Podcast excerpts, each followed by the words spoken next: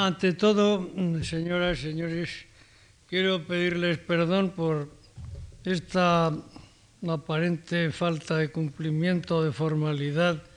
en mi programa, pero ayer hubo unas causas que me impidieron absolutamente estar aquí a la hora fijada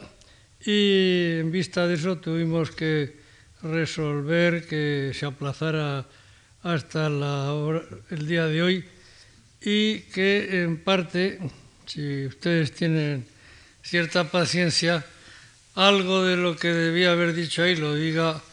hoy y que luego pues el próximo día, que es el último, que sería en realidad el tercero, pero que es en realidad cuarto, según el, programa, pues también me extienda un poquito más. La necesidad, de todas maneras, de limitar el campo de observación después de estos preliminares un poco tal vez deslavazados del otro día, obligan en principio a eliminar el análisis ahora de ciertos aspectos de la antropología criminal, eh, considerando crímenes comunes individuales, robos, homicidios, violaciones, también los crímenes con un significado históricamente muy relativo, como los crímenes de tipo religioso, que tienen una expresión amplísima, eh, no solo los sacrilegios, sino también los crímenes antiguos sobre el delito de magia, de maleficio, de hechicería, que recogían, según la justicia antigua, pruebas, hoy resultan completamente pruebas falsas en relación con cosas tales como maleficios, pérdidas de cosecha, provocaciones de tempestades, que según un pensamiento antiguo muy extendido eh, se debían no a causas naturales, sino a una voluntad expresa de algún hombre o mujer con poderes especiales de tipo maligno. Esta ha sido una de las grandes plagas de la humanidad y hasta cierto punto podrían hacerse una división histórico-cultural entre los pueblos que aceptan todavía la realidad de estos hechos, sobre todo en su parte de perversidad y de maldad, de los países en los que ni la justicia ni el orden público y social aceptan esta, esta especie de crimen, entre comillas, eh, de semejante carácter. Creo que es más interesante desde muchos puntos de vista estudiar eh, varios aspectos de la antropología criminal eh, como algo de tipo sociológicamente más problemático y más denso. El punto de arranque que vamos a tener hoy es el de la existencia y la naturaleza de lo que podemos llamar las asociaciones. El concepto de asociación eh, tiene muchas interpretaciones, pero ahora creo que es conveniente que nos fijemos en el concepto de las asociaciones finales según lo definía o lo eh, caracterizaba aquel gran eh, economista y sociólogo alemán Sombart, que establecía la racionalidad de las asociaciones, es decir, que para que hubiera una asociación propiamente dicha se necesitaba un índice de racionalidad que se definía o se fijaba según nueve criterios.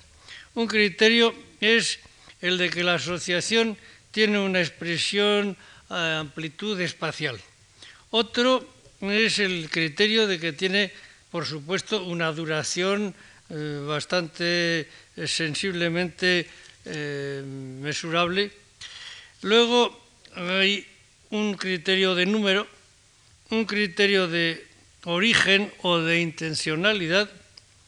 y luego ya también otros criterios como puede ser este quinto de la forma de ingresar voluntaria o involuntariamente en la asociación, las formas de expansión que siempre son limitadas, concretas, la existencia de miembros asociados de distintas categorías. Y la constitución convenida, eh, no escrita muchas veces, pero sí convenida, de ciertos estatutos, de ciertas reglas de funcionamiento. Es decir, que las, eh, asociaciones finales se caracterizan por estos rasgos y también porque tienen un designio o una finalidad concreta con un objeto racionalmente definido. Yo personalmente he estudiado algunas asociaciones eh, dentro del campo histórico, como por ejemplo puede ser el bandolerismo, con sus rasgos que se pueden estudiar desde la antigüedad clásica al siglo XVI al siglo XIX y en los que efectivamente se observa una especie de permanencia de las reglas estas de las asociaciones finales con una intención clara. He estudiado también asociaciones de malhechores con otro, otro carácter, es decir, que son malhechores de distintas clases que los une la necesidad de estar eh, recluidos en una cárcel, como puede ser el caso de la Germanía de Sevilla del siglo XVI, en la que los malhechores se congregaban y se asociaban dentro de la cárcel, o la camorra de Nápoles, que ha durado 200 años. Hay otras asociaciones de este tipo con unas finalidades muy concretas e incluso dentro de este mundo abigarrado, complejo y muy permanente, eh, he hecho algún estudio sobre las asociaciones de mendigos, es decir, las asociaciones de mendigos en, los que, en las que hay una jerarquía, hay un, un sistema de eh, ficción o explotación de enfermedades falsas, de explotación de niños, de eh, una serie de mistificaciones y falsificaciones que luego queda expresada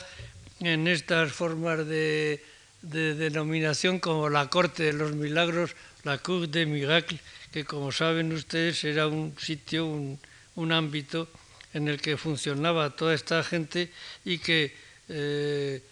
después de haber aparentado ante la sociedad general un, una tara física, una deficiencia eh, mental, una enfermedad incurable e irreversible, pues se, eh, realizaba el milagro, milagro falso, pero el milagro de que toda esta gente estaba perfectamente sana y perfectamente en buen estado para mm, realizar una vida normal. Sobre esto ha habido muchas eh, consideraciones de tipo literario y también de tipo científico de interés que mm, mm, acaso posteriormente podamos hablar de ellas. Pero ahora, antes de empezar con esto, quiero hablar de otros aspectos de asociaciones eh, primitivas porque en el siglo XIX y comienzo de este, los criminalistas, especialmente los italianos, hablaban de eh, cosas tales como atavismos en asociaciones criminales modernas, eh, comparación con instituciones salvajes, tales como clanes, y distinguían una especie de delitos que ellos llamaban bárbaros, primitivos, antiguos, y otros delitos que consideraban expresivos de la modernidad. Todo esto se hizo en una época eh, de un positivismo un poco rígido, también se hizo en una época de un método comparativo un poco impreciso y, no del todo bien informado desde el punto de vista documental. Y eh, hay que convenir que aunque estos, estas comparaciones, estos juicios son estimulantes, eh, no considero yo que son ni mucho menos seguros. Creo, por lo contrario, que hay otros elementos de comparación en las sociedades primitivas que nos hacen eh, pensar mejor en una continuidad y en una aplicación rígida sobre este problema de las asociaciones finales. Porque pensar que la camorra o la germanía de Sevilla eran instituciones parecidas a las antiguas es, eh, en fin, cometer un, un error básico porque en estas asociaciones se presupone la existencia de una gran ciudad, de una plebe numerosa, de un sistema penitenciario muy determinado y complejo como es la existencia de los, las grandes cárceles y presidios, una organización económica interna y externa dentro de estas asociaciones muy grandes. Y, sin embargo, creo que en otros aspectos de la antropología criminal moderna podemos encontrar la posibilidad de hallar las asociaciones antecesoras de algunas criminales que son en efecto parecidas a lo largo del tiempo y en un espacio bastante lejano. Asociaciones con una finalidad que es concretamente la de provocar el terror en una parte de la sociedad en que se vive para controlar un grupo y desarticular o desequilibrar unos poderes establecidos, las encontramos en determinados pueblos primitivos. Lo que ahora les voy a decir a ustedes sucintamente es extracto de un trabajo reciente, personal, en que he hecho un análisis del concepto del terror desde un punto de vista etnológico. Y hay que recordar que el arranque de estas averiguaciones es bastante remoto. Como saben ustedes, la antropología cultural y la antropología social del siglo XIX tuvo en gran parte, como todo lo que se refería al estudio también de la sociología primitiva, un carácter mm, positivo, no diré que optimista ni beatífico, pero sí con cierto aire de mm, asepsia moral, un estudio muy objetivo, muy minucioso de las reglas, de las normas, de las funciones, de las regularidades que se hallaban en las sociedades eh, primitivas. Y esto daba la sensación de que estas sociedades funcionaban de una manera pues como muy organizada, algo mecánica o demasiado mecánica, y sin reacciones contrarias o sin eh, réplicas a este funcionamiento tan, tan así como normal. Y frente a esta sociología o esta antropología primitiva, también primitiva en su elaboración, tuvo sin duda un efecto correctivo la obra de un antropólogo alemán de final del siglo pasado y comienzo de este, que se llamaba Heinrich Schütz. Schütz murió en Berlín el año 1902 y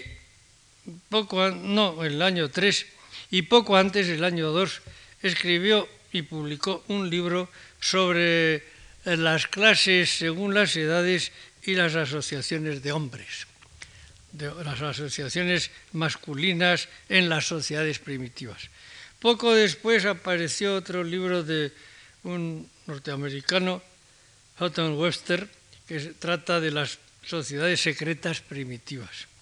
Y al mismo tiempo hubo investigaciones como las del gran antropólogo norteamericano Kroeber sobre asociaciones en ciertos grupos de América, de los indios Arapao,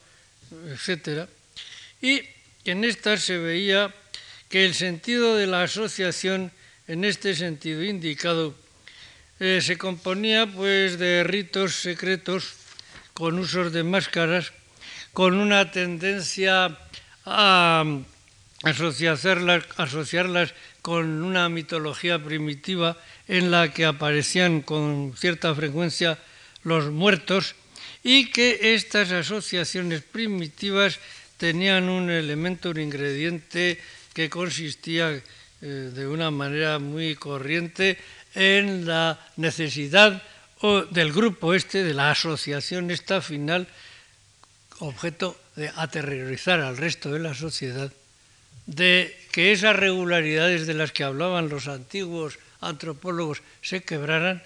y también la tendencia a mm, de esto sacar unos provechos mm, grandes desde el punto de vista ah, económico y de la autoridad.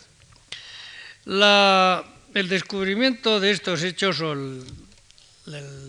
la eh,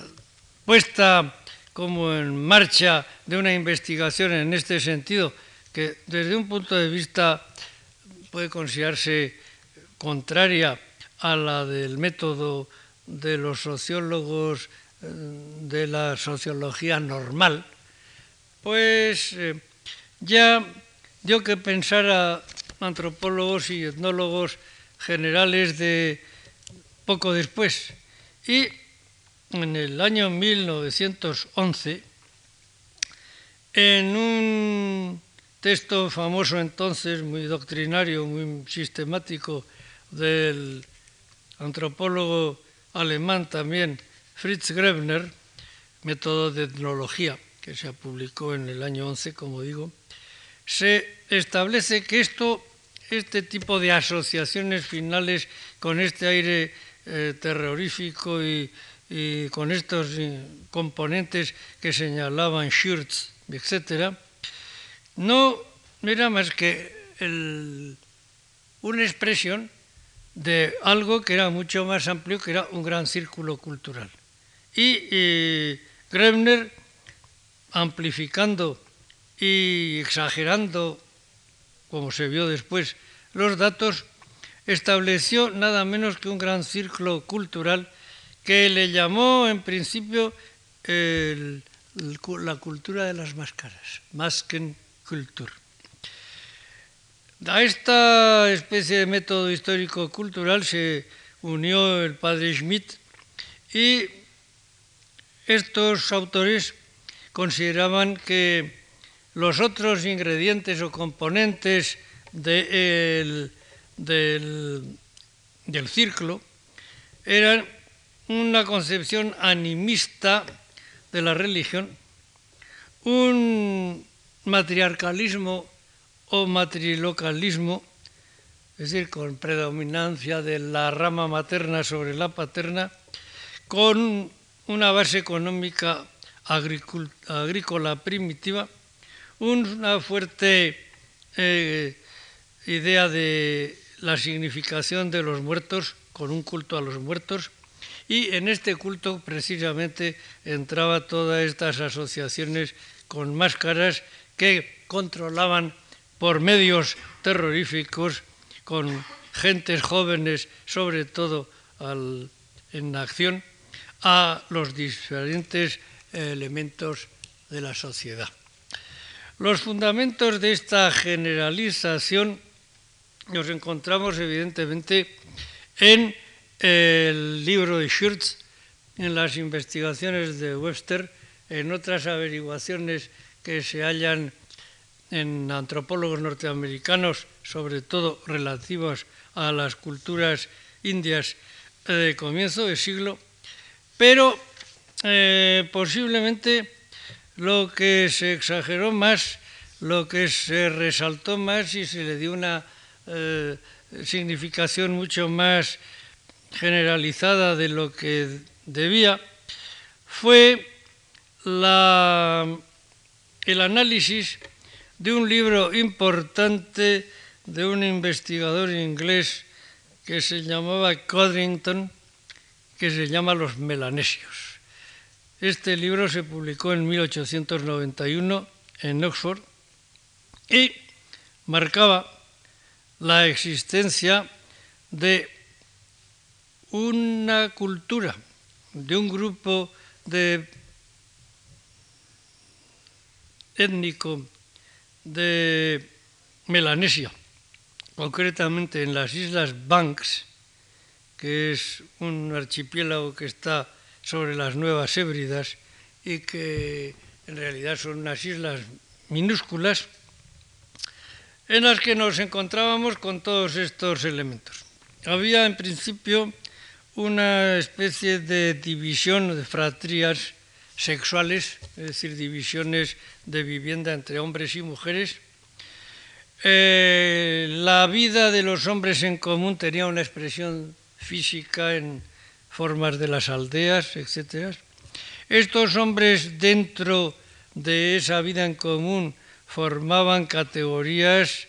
eh, por edades y también por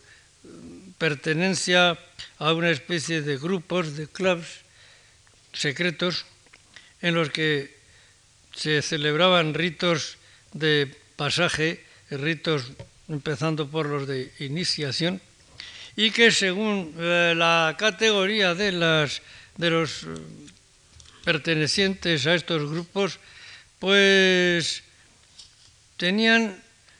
efectivamente máscaras diferentes, máscaras terroríficas con distintas significaciones que estaban en relación con la creencia en distinta clase de espíritus de los muertos y preternaturales, que estas gentes evidentemente celebraban juntas y ritos, podemos llamarles misteriosóficos en las selvas, y que lo que, producía, por lo que debían producir es un terror en el resto de la sociedad para controlarla, para oprimirla, para tenerla como bajo su férula. Y en este elemento pues estaban eh, las mujeres, los niños, los no iniciados, las gentes que tenían en curso a veces ciertos bienes, cierta categoría teóricamente fuerte en lo exterior, pero que eran objeto de verdaderos ritos de destrucción. Es decir,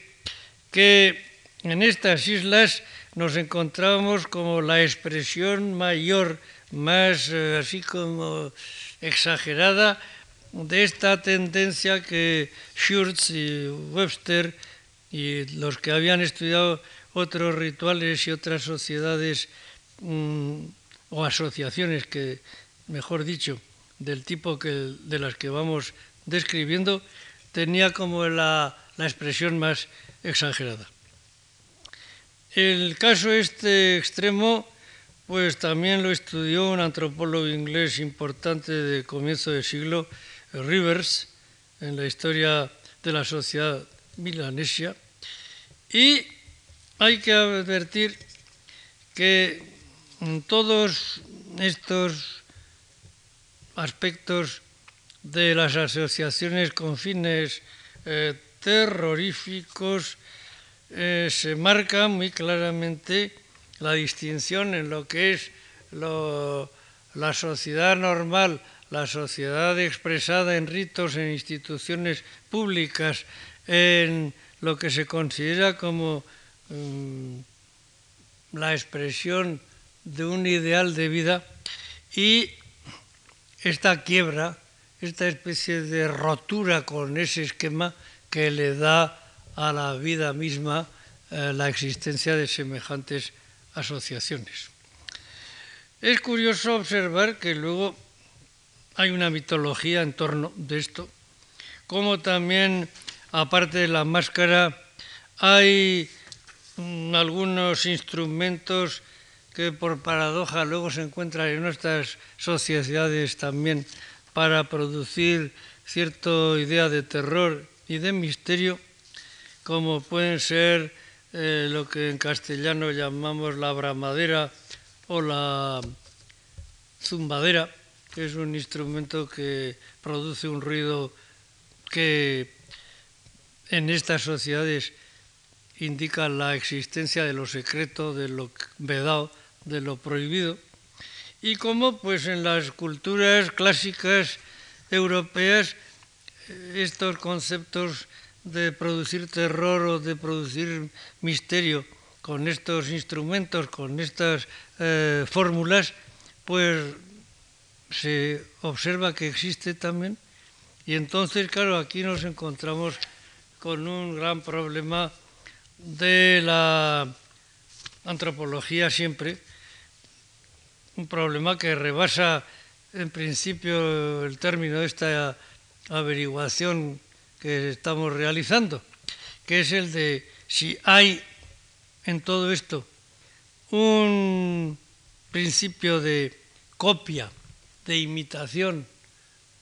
y de difusión, o si puede haber una creación autónoma, autóctona de esto, sin que haya necesidad de pensar en transmisiones, imitaciones a la larga o a la corta. En el mundo, evidentemente, y fuera de estas culturas, nos encontramos naturalmente con la idea de que la máscara, que la, la zumbadera, que el disfraz tienen en cierto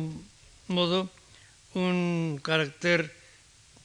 terrorífico y trágico que luego llega a expresiones literarias. Nos encontramos en la Edad Media posteriormente con que las fiestas con máscaras se consideran paganas, se consideran inmorales, la justicia tiende a realizar una represión o una sistematización de todo esto. E incluso en el folclore de algunos países es claro que ciertos cortejos de máscaras con un aire más o menos terrorífico, pues resulta que se asocian con la idea de los muertos, como pasa en Austria y en ciertas zonas del sur de Alemania, con esas máscaras que se llaman Perchten. Y si apuramos más el tema, pues podemos eh, pensar que en otras partes de Europa, incluidas España, pues la existencia de asociaciones de mozos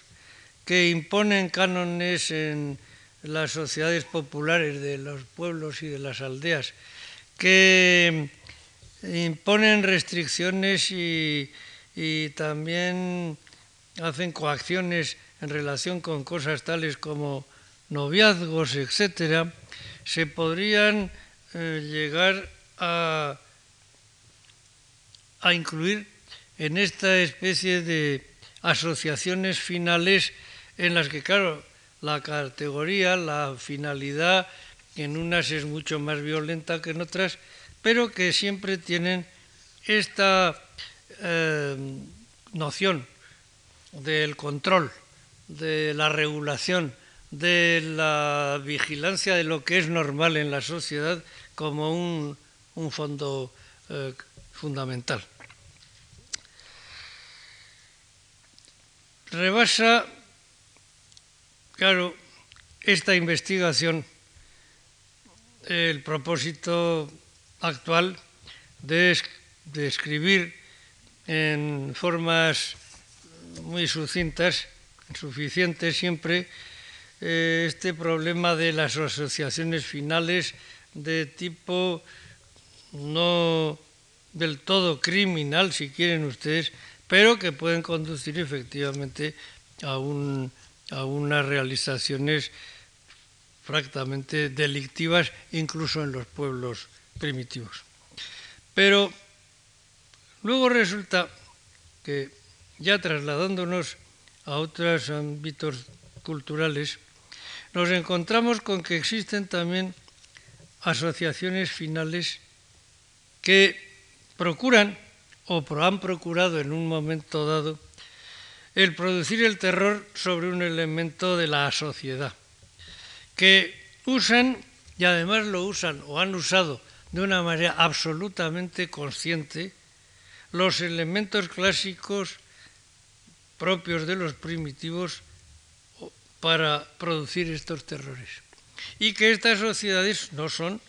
evidentemente, de las que consideramos primitivas, ni mucho menos. Un primer ejemplo nos lo puede dar la constitución de una asociación con una finalidad muy clara, una asociación secreta que aparece en Norteamérica en 1865 y que tiene una duración de 11 años porque luego es severamente reprimida y, considerada ilegal. Esta asociación es la que ustedes conocen bien, la llamada Ku Klux Klan. Es una asociación que se crea en un momento en que en Estados Unidos hay una lucha racial de ciertos grupos blancos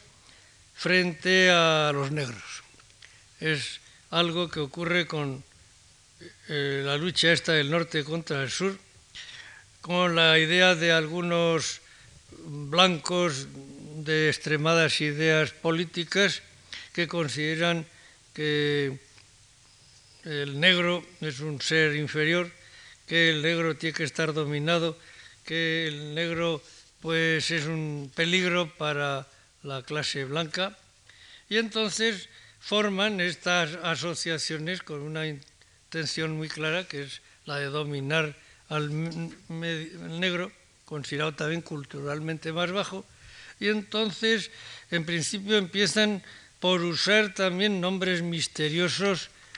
y mm, que pueden producir ya la idea de temor la liga blanca, los rostros pálidos, los círculos invisibles. Hay una cantidad considerable de elementos juveniles en ellas. Hay también un uso obvio de, un, de un elemento indumental de la ocultación del rostro con, con estos clásicos trajes si no son disfraces, son trajes para producir el terror y el temor. Y contra esta especie de eh, folletinismo y novelería deliberada que supone la existencia de jerarquías también eh, como la del gran hechicero, el gran dragón, el gran titán, la existencia de hidras, de furias, de recuerdos de divinidades clásicas que eran las que simbolizaban el, terror y el temor, pues eh, eh, los políticos de los Estados Unidos de esta época tuvieron que llevar a cabo una serie de leyes de fuerza, como les llamaban, para erradicar esta sociedad de la primera época que como les digo va de 1865 a 1876 y que evidentemente es un modelo de asociación terrorífica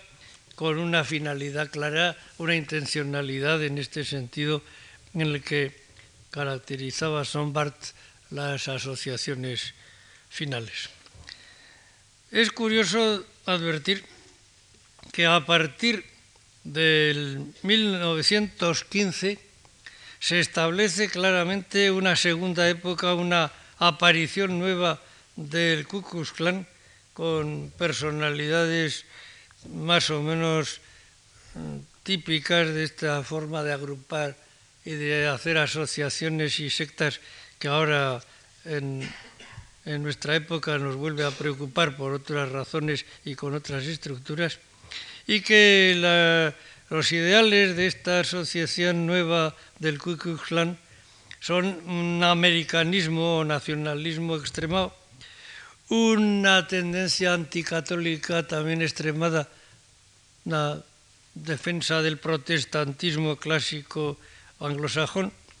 una tendencia también marcada antisemita contra la fuerza de los judíos en la sociedad norteamericana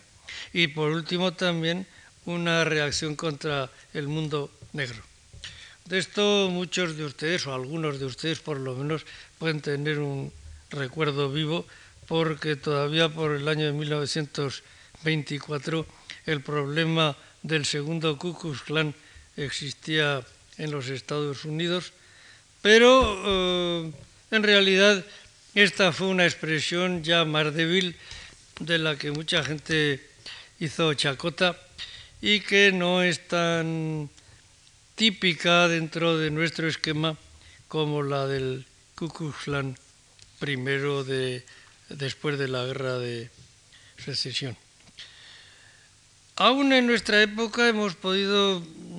ver, observar prácticamente la existencia de asociaciones terroristas con una abundancia de rituales y eh, esto ya no con este carácter como de reconstrucción novelesca y, folletinesca del Ku sino con una selección de elementos rituales indígenas propios del pueblo en el que surgieron estas asociaciones. La más típica, a mi juicio, es la que surgió el año de 1949, hace 39 años, en el territorio de Kenia, una colonia inglesa, y entre el grupo étnico de los Kikuyu, que están al norte de Nairobi. Esto les sonará a ustedes todavía mucho más por razón de edad. Es la asociación que se llamaba el Mau Mau, que ya por el año de 1952 había cometido muchísimos asesinatos, había aterrorizado a la población indígena, tanto como a la anglosajona, y que tenía como fin el independentismo político que llegaron a tener, pero que hay en ella un ingrediente que hay que destacar, que son los ritos de iniciación, los secretos, etcétera, etcétera, en el término en que los hemos eh, descrito sucintamente antes. Aquí creo que mm, se puede hacer una pausa en relación con el nexo evidente que puede haber en esto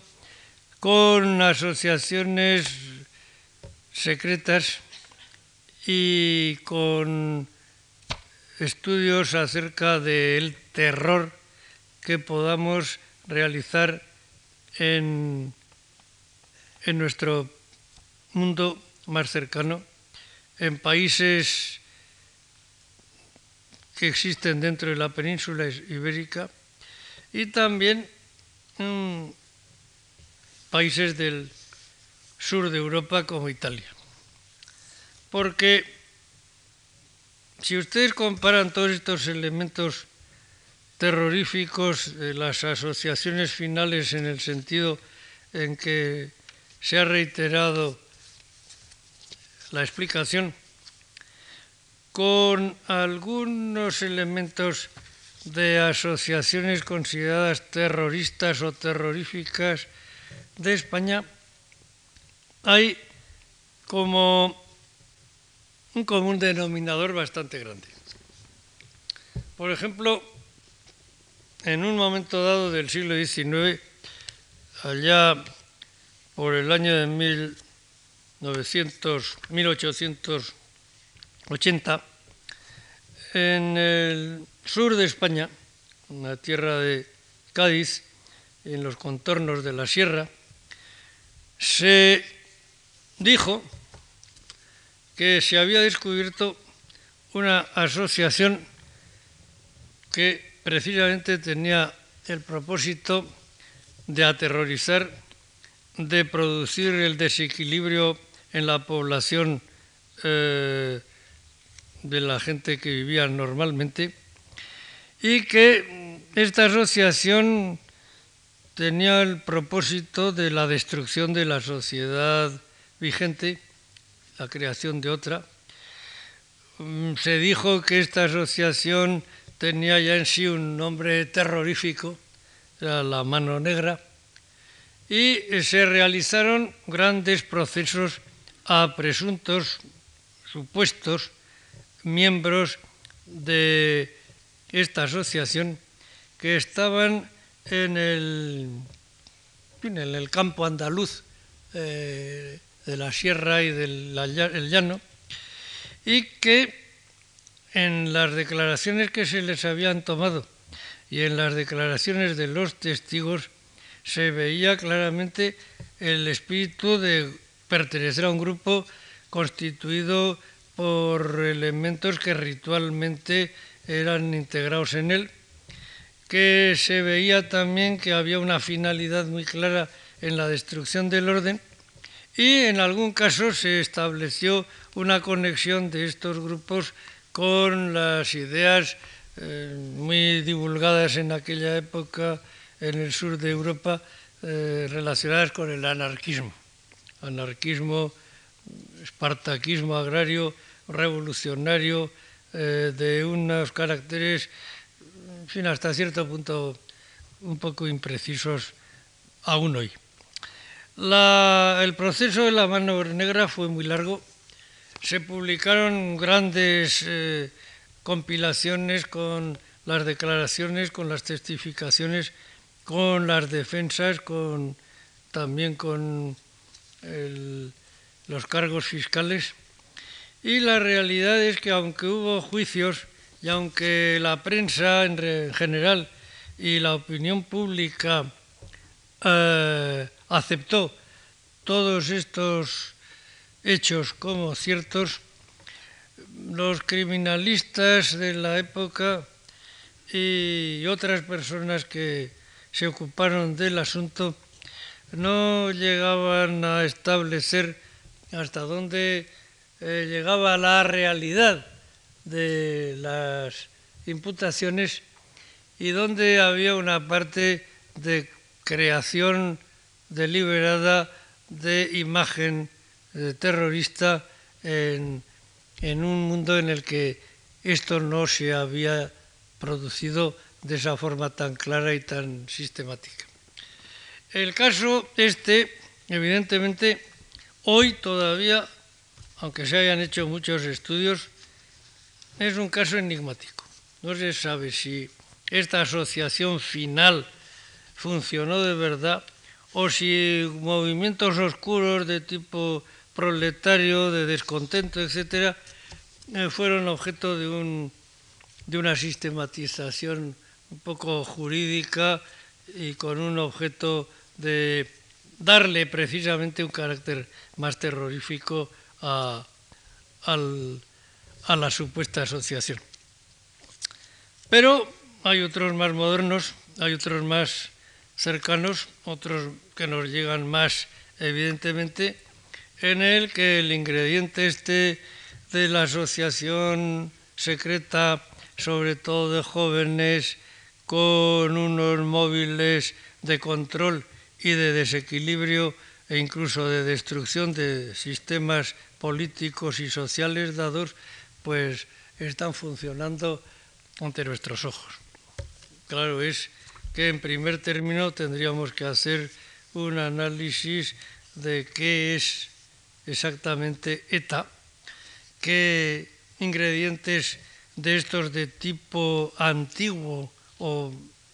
generalizado se pueden encontrar en esta asociación que quiere controlar evidentemente muchos aspectos de un país. Y tendríamos también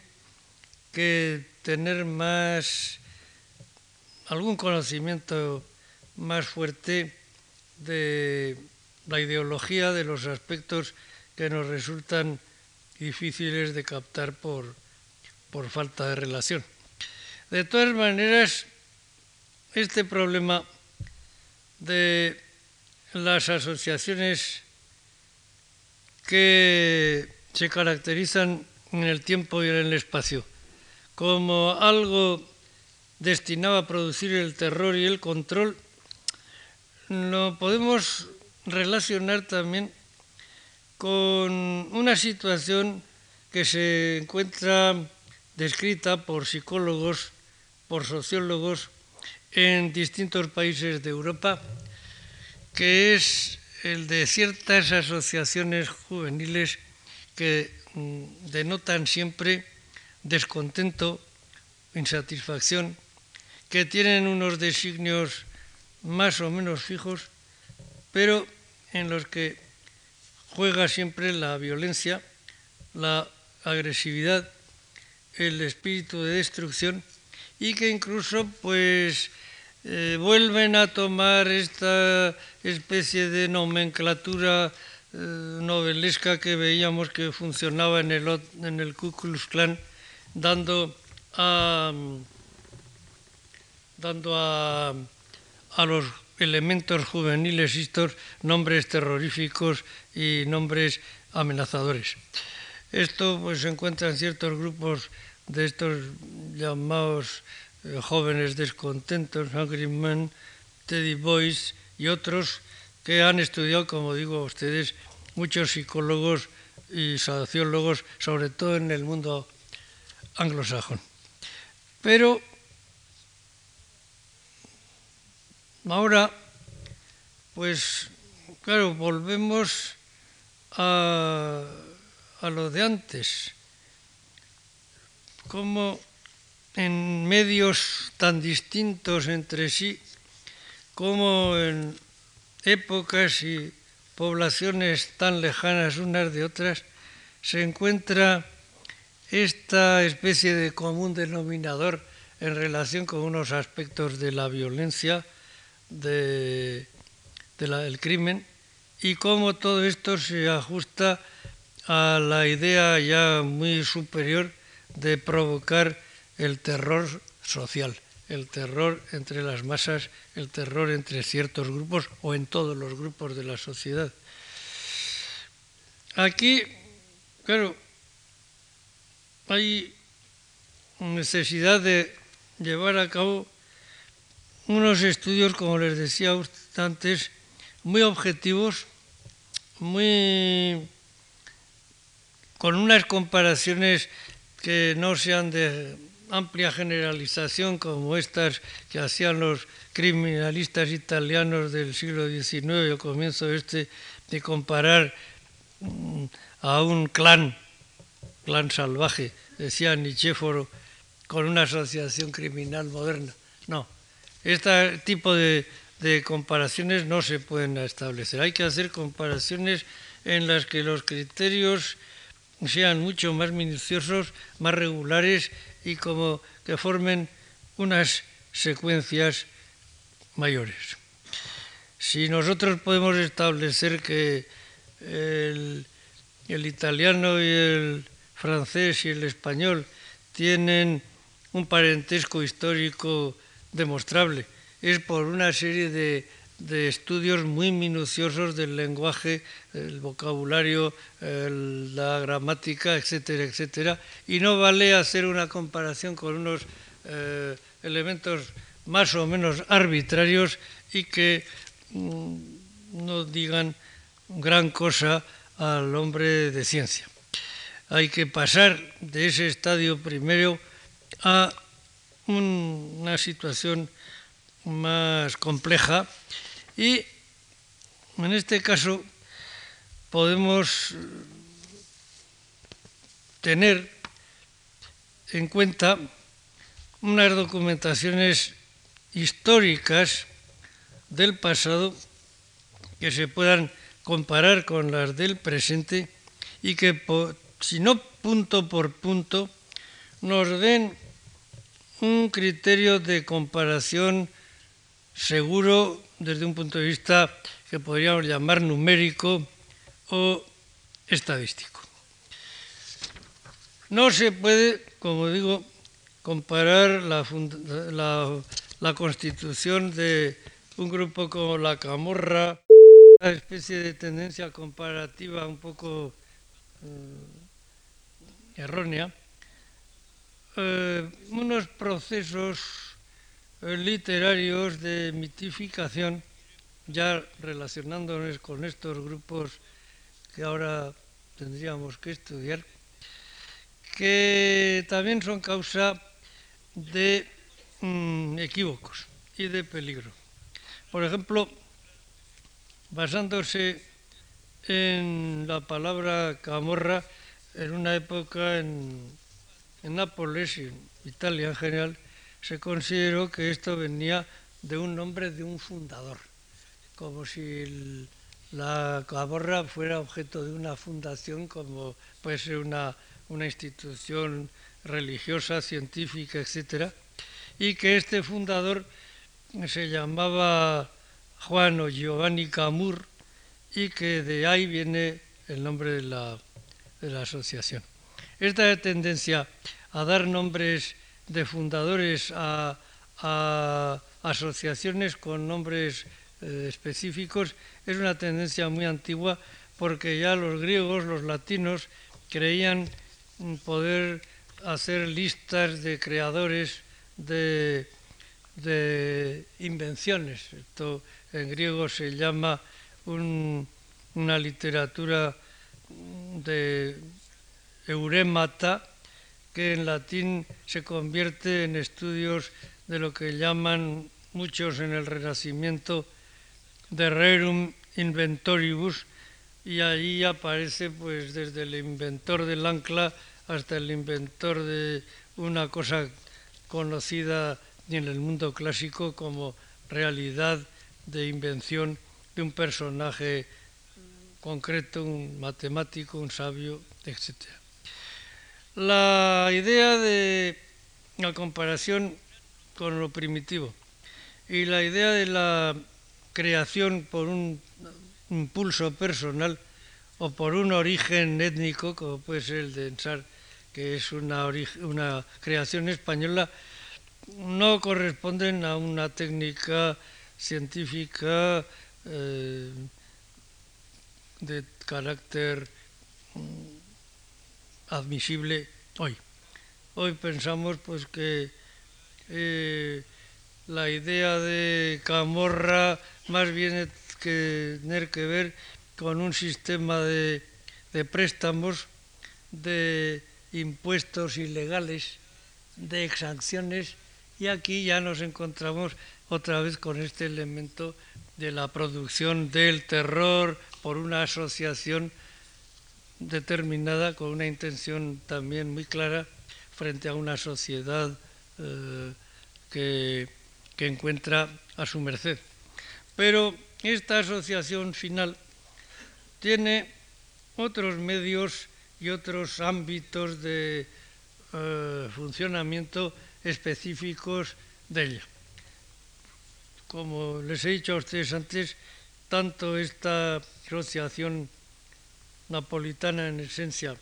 como la Germanía de Valencia, con la que se, se parece mucho, y la Germanía es del siglo XVI, necesita como ámbito una gran ciudad, Nápoles o Sevilla, un mundo comercial abundante de gentes de tiendas, de mercados, etc. Una plebe también abundante desamparada. Luego también resulta que necesita un clima de tensiones políticas y en última instancia no funciona muchas veces de una manera aparentemente libre, sino que el desarrollo se eh, realiza en las cárceles con una forma especial. El edificio de la cárcel, el presidio tal como se entiende desde el siglo XVI en adelante,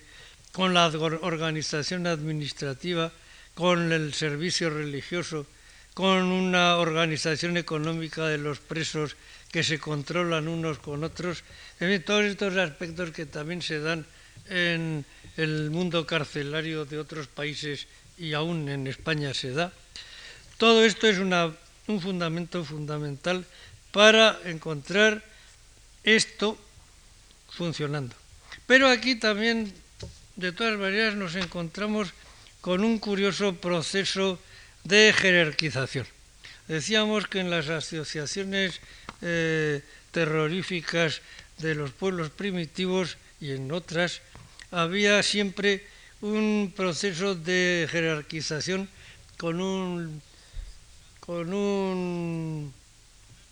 una iniciación, un aprendizaje, un, un rito de entrada. Y en la camorra pues nos encontramos también con que hay, según lo que ya describió Lombroso en El hombre criminal, pues hay un aprendiz que se llama eh, hay afiliados internos, hay otros aprendices que ya han ejecutado varios delitos y varias acciones violentas a las que se les llama el pichioto disguarro, y luego ya hay maestros de distintas clases con pruebas y ritos, luego hay jefes generales, luego hay también una división, podríamos decir, del trabajo según qué clase de personas hay que, hay que controlar. Hay bravos, hay prostitutas, hay también dentro del presidio una, una especie de organización de categorías y las consecuentes asambleas,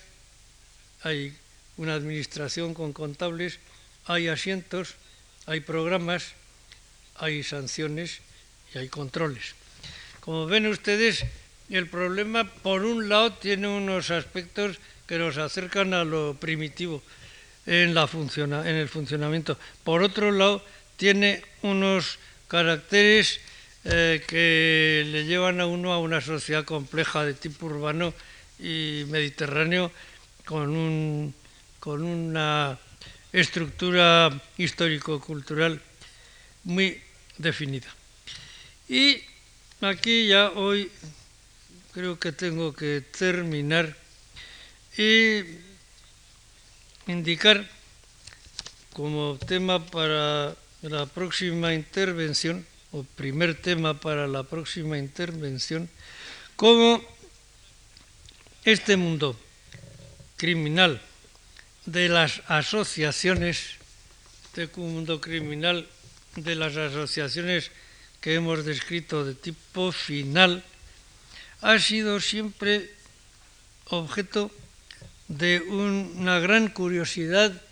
popular y un objeto también de curiosidad literaria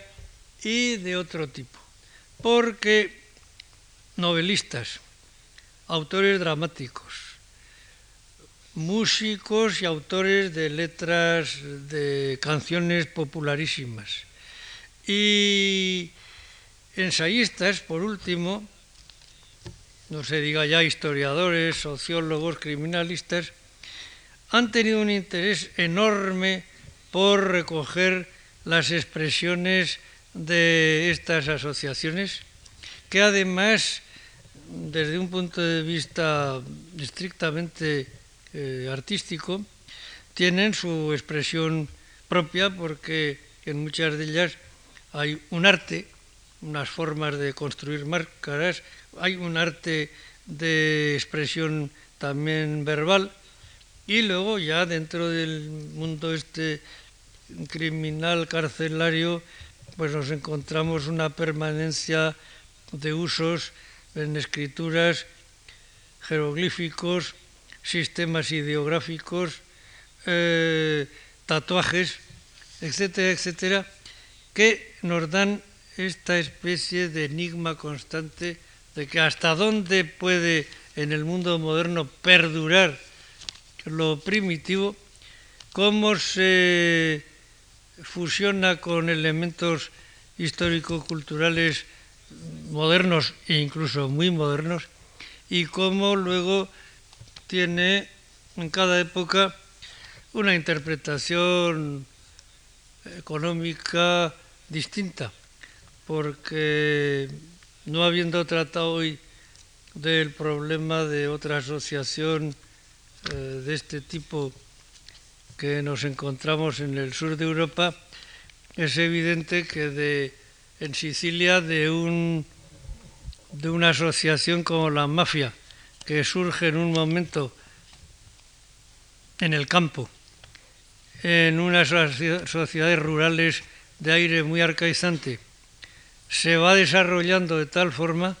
que luego interviene en la vida económica de la ciudad, en la vida económica y en la vida política también de eh, Italia, y luego como a última hora y en última instancia se introduce en la vida norteamericana y en la creación de grandes negocios. De todas maneras, ante la imposibilidad de desarrollar todos estos temas, en la próxima intervención eh, volveremos a tratar de la antropología criminal desde el punto de vista eh, literario, buscando también estas secuencias, estas continuidades misteriosas a las que he hecho hoy alusión. Y nada más.